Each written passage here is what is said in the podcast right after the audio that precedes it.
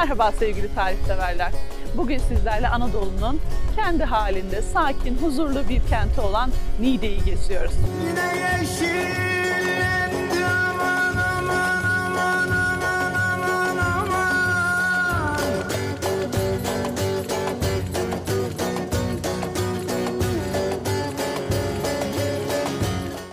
Niğde 9. yüzyılda Bizanslar tarafından yapılmış bu kalenin eteklerine konuşlanmış.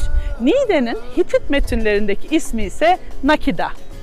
Niğde kenti M.Ö. 35 ile M.Ö. 395 yılları arasında Roma dönemi yaşıyor ve en parlak zamanı da bu dönemde yaşıyor diyebiliriz. Daha sonra bilindiği üzere Roma İmparatorluğu Doğu ve Batı olmak üzere ikiye ayrıldıktan sonra Bizans hakimiyetine giriyor. Ee, ardından e, Pers istilası, Arap istilası işte bu dönemlerde Niğde kentinin biraz istilalar sebebiyle e, eski önemini yitirdiğini görüyoruz. E, daha sonra 12. yüzyılda Alaaddin Keykubat zamanında Niğde bir Türk kenti haline geliyor. E, Anadolu Selçuklu Devleti yıkıldıktan sonra e, Karamanoğullarının hakimiyetine geçiyor Niğde ve son olarak da 15. yüzyılda Fatih Sultan Mehmet Han zamanında Osmanlı kenti haline geliyor. E, o dönemde de çok fazla aktif bir kent olduğunu söyleyemiyoruz Niğde'nin ama nihayetinde Cumhuriyet döneminde Niğde kenti bir il statüsüne kavuşuyor.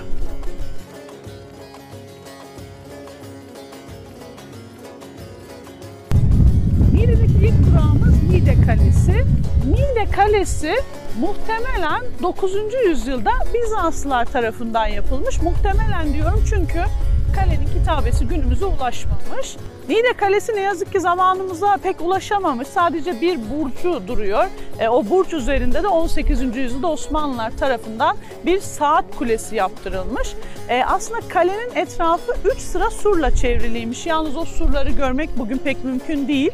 Şöyle ki etrafına yapılan evlerin e, duvarlarında kale surlarının taşlarının kullanıldığını fark etmek mümkün.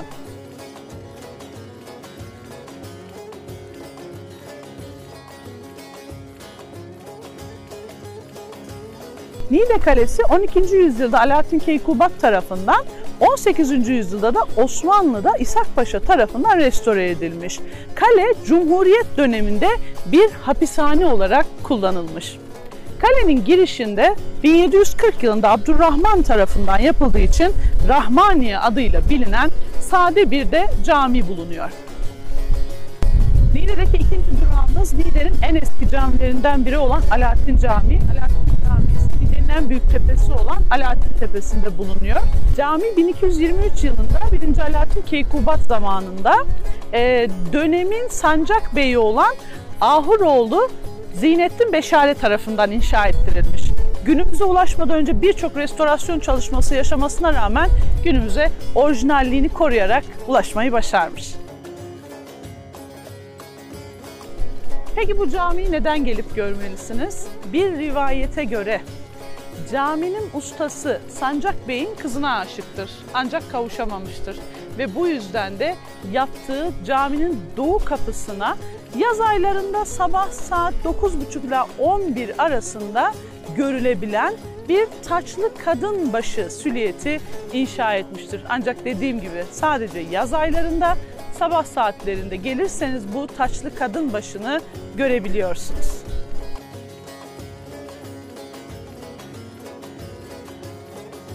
Niğde'deki üçüncü durağımız Gümüşler Manastırı. Niğde'ye 8 kilometre uzaklıkta bulunan Gümüşler kasabasında tamamı kaya içerisine oyulmuş bir manastır. Çok büyüleyici. E, biliyorsunuz Anadolu'da Kapadokya'da olsun, e, Sümele Manastırı Trabzon'daki örnek verebiliriz. Böyle kayalara oyulmuş, ya yerin altında ya dağın eteklerinde e, savunma amaçlı kurulmuş kiliseler ve manastırlar çok fazla. E, bunlardan bir tanesi de bu Niğde Gümüşler kasabasındaki Gümüşler Manastırı. 8. yüzyıla tarihleniyor. Tam tarih bilinmiyor. 8 ila 12. yüzyıl demişler ama en erken 8. yüzyıla tarihleniyor. E, burası ön kısmı yerleşim yerleri. Tam bir buçuk kilometre kayalara oyulmuş yerleşim yerlerini görmeniz mümkün. Burası da kayanın içerisinde oyulmuş, yine buradaki mevcut kaya yapısından oyulmuş bir manastır. Az önce dediğim gibi savunma amaçlı. Bilindiği üzere Hristiyanlığın yayıldığı ilk dönemde Roma'da e, Hristiyanlık yasaklanıyor. Tabii ki Hristiyanlar da Anadolu'ya kaçarak e, buralarda ya yeraltı kiliseleri kuruyorlar ya böyle kayalara oyulmuş manastırlar kurarak Hristiyanlığı yaşamaya ve yaymaya çalışıyorlar. Manastır Bizans'tan kalma Anadolu eserlerinden en korunmuş olanı. Manastırın içini gezdiğiniz zaman freskler gözünüze çarpıyor. Fresklerde Hz. İsa'nın doğumu, Hz. İsa'nın vaftiz edilmesi, havariler, çeşitli azizler betimleniyor. E, Hristiyanlık için son derece önemli bir yer burası. Birçok kez e, freskler orijinali korunarak restore edilmiş. Bölge 1973'te arkeolojik kazı alanı olarak kabul edilmiş ve çalışmalar başlamış. İşte o çalışmaların neticesinde bu kayanın içerisine oyulmuş manastır ortaya çıkartılmış. Manastırın avlusunda mezarlar bulmak mümkün. Bunun sebebi de Hristiyanlığın Ortodoks inancında bir e, mezarın üzerinden ne kadar canlı geçerse günahlarının o kadar affedildiğine inanılıyor. Bir diğer göze çarpan şey manastırın altında mahzen bulunuyor. Buralarda şarap yapılan dehlizler var. Yine şarapların depolandığı e, testileri görmek mümkün. Yine burada bir su sarnıcı var. Taştan merdivenleri bulunan. E, bunun dışında mahzen 12 metre aşağıda, 12 metre yukarıya kadar öyle bir haberleşme sistemi yapılmış ki mahzenden e, seslendiğiniz zaman en yukarıdaki kişiler dahi duyabiliyor imiş. Müthiş yapı. İşte manastırın dışında tam bir buçuk kilometre uzunluğundaki yerleşim yerleri buralarda yine tıpkı manastır gibi kayalara oyulmuş. Burası 1963 yılına kadar bölge halkı tarafından çeşitli amaçlarla kullanılmış. Mahzen olarak, ahır olarak. Daha sonra üstü kapatılarak yakılmış. E, hatta içerideki bazı görsellerde e, mutlaka görmüşsünüzdür simsiyah tavanlar. Daha sonra İngiliz bir arkeolog burayı özel bir maddeyle e, temizleyerek o freskleri ortaya çıkarmış. Niğde gezimizdeki şimdiki durağımız Roma Havuzu. Milattan sonra 2. yüzyıla tarihlenen e, bu antik havuz e, Roma İmparatoru Troyan veya Hadrian zamanında yapılmış. E, ana kaynaktan çıkan suları burada depoluyorlar bir içme suyu olarak. 4 kilometre ilerideki Tiana kentine e, içme suyu olarak ulaştırıyorlar. 1960 senesinde ortaya çıkarılmış bu havuz. Ee, en önemli özelliği taş zeminin oyularak yapılmış olması. Yan kısımları da kesme taştan yapılmış. Anadolu'da başka bir örneği olmadığı için mutlaka gelip görmelisiniz. Bu arada bir rivayete göre Kleopatra'nın da e, bu havuzda yüzdüğü söyleniyor.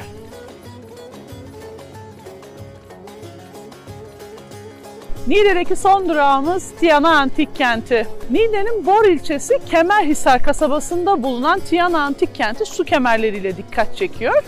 E, ikinci veya üçüncü yüzyılda tarihlenmiş Roma döneminden kalma. Az önce birlikte gezdiğimiz Roma havuzundan e, taşınan sular Tiana kentine kadar bu kemerler sayesinde getiriliyor.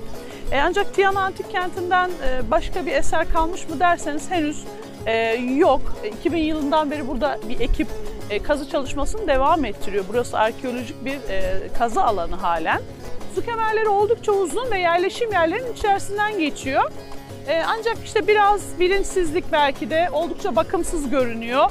E, dileriz ki Tiana antik kenti su kemerleri e, yakın bir zamanda e, hak ettiği değeri görür. E, gerçekten hem bölge turizmi için hem de ülkemizin turizmine çok büyük katkılar sağlayacak bir yer. Dilerseniz şimdi biraz burayı gezelim. Viyana Antik Kenti milattan sonra 2. 3. yüzyıllara tarihleniyor. Ee, en parlak dönemi Roma döneminde yaşamış olsa da Hititler zamanında da Tuvanuva adıyla biliniyor burası. Ee, ve Geç Hitit döneminde de bölgeye merkezlik yapmış Tuvanuva kenti. Kazı çalışmaları halen devam eden kentte 1700 metrelik su kemerleri oldukça dikkat çekici. Viyana Antik Kenti tarih öncesinden Hititler dönemine, Roma dönemine kadar defalarca kere farklı medeniyetler tarafından kullanılmış. E, bu yüzden birinin bıraktığı kalıntı üzerine diğeri e, yerleştiği için oldukça yıpranmış. E, antik kentte fazlaca çocuk mezarı görmek mümkün. Aslında genel olarak antik kentlerde, antik dönemde e, çocuk ölümleri çok fazla olduğu için e, çocuk mezarları oldukça fazla. Burası kentin aktif kazı alanı. Burada bir kilise e, ve arkamda görmüş olduğunuz yerde de saray olduğu düşünülüyor. E, kazılar hala devam. Ve işte Niğde gezimizin sonuna geldik. Niğde, İç Anadolu'nun bu kendine has özellikleri olan şehri. Son zamanlarda tarihi güzellikleriyle sizi de çağırıyor. Mutlaka gelip görmelisiniz. Bir başka gezide yine ülkemizin güzel bir yerinde yeniden görüşmek üzere. Hoşçakalın.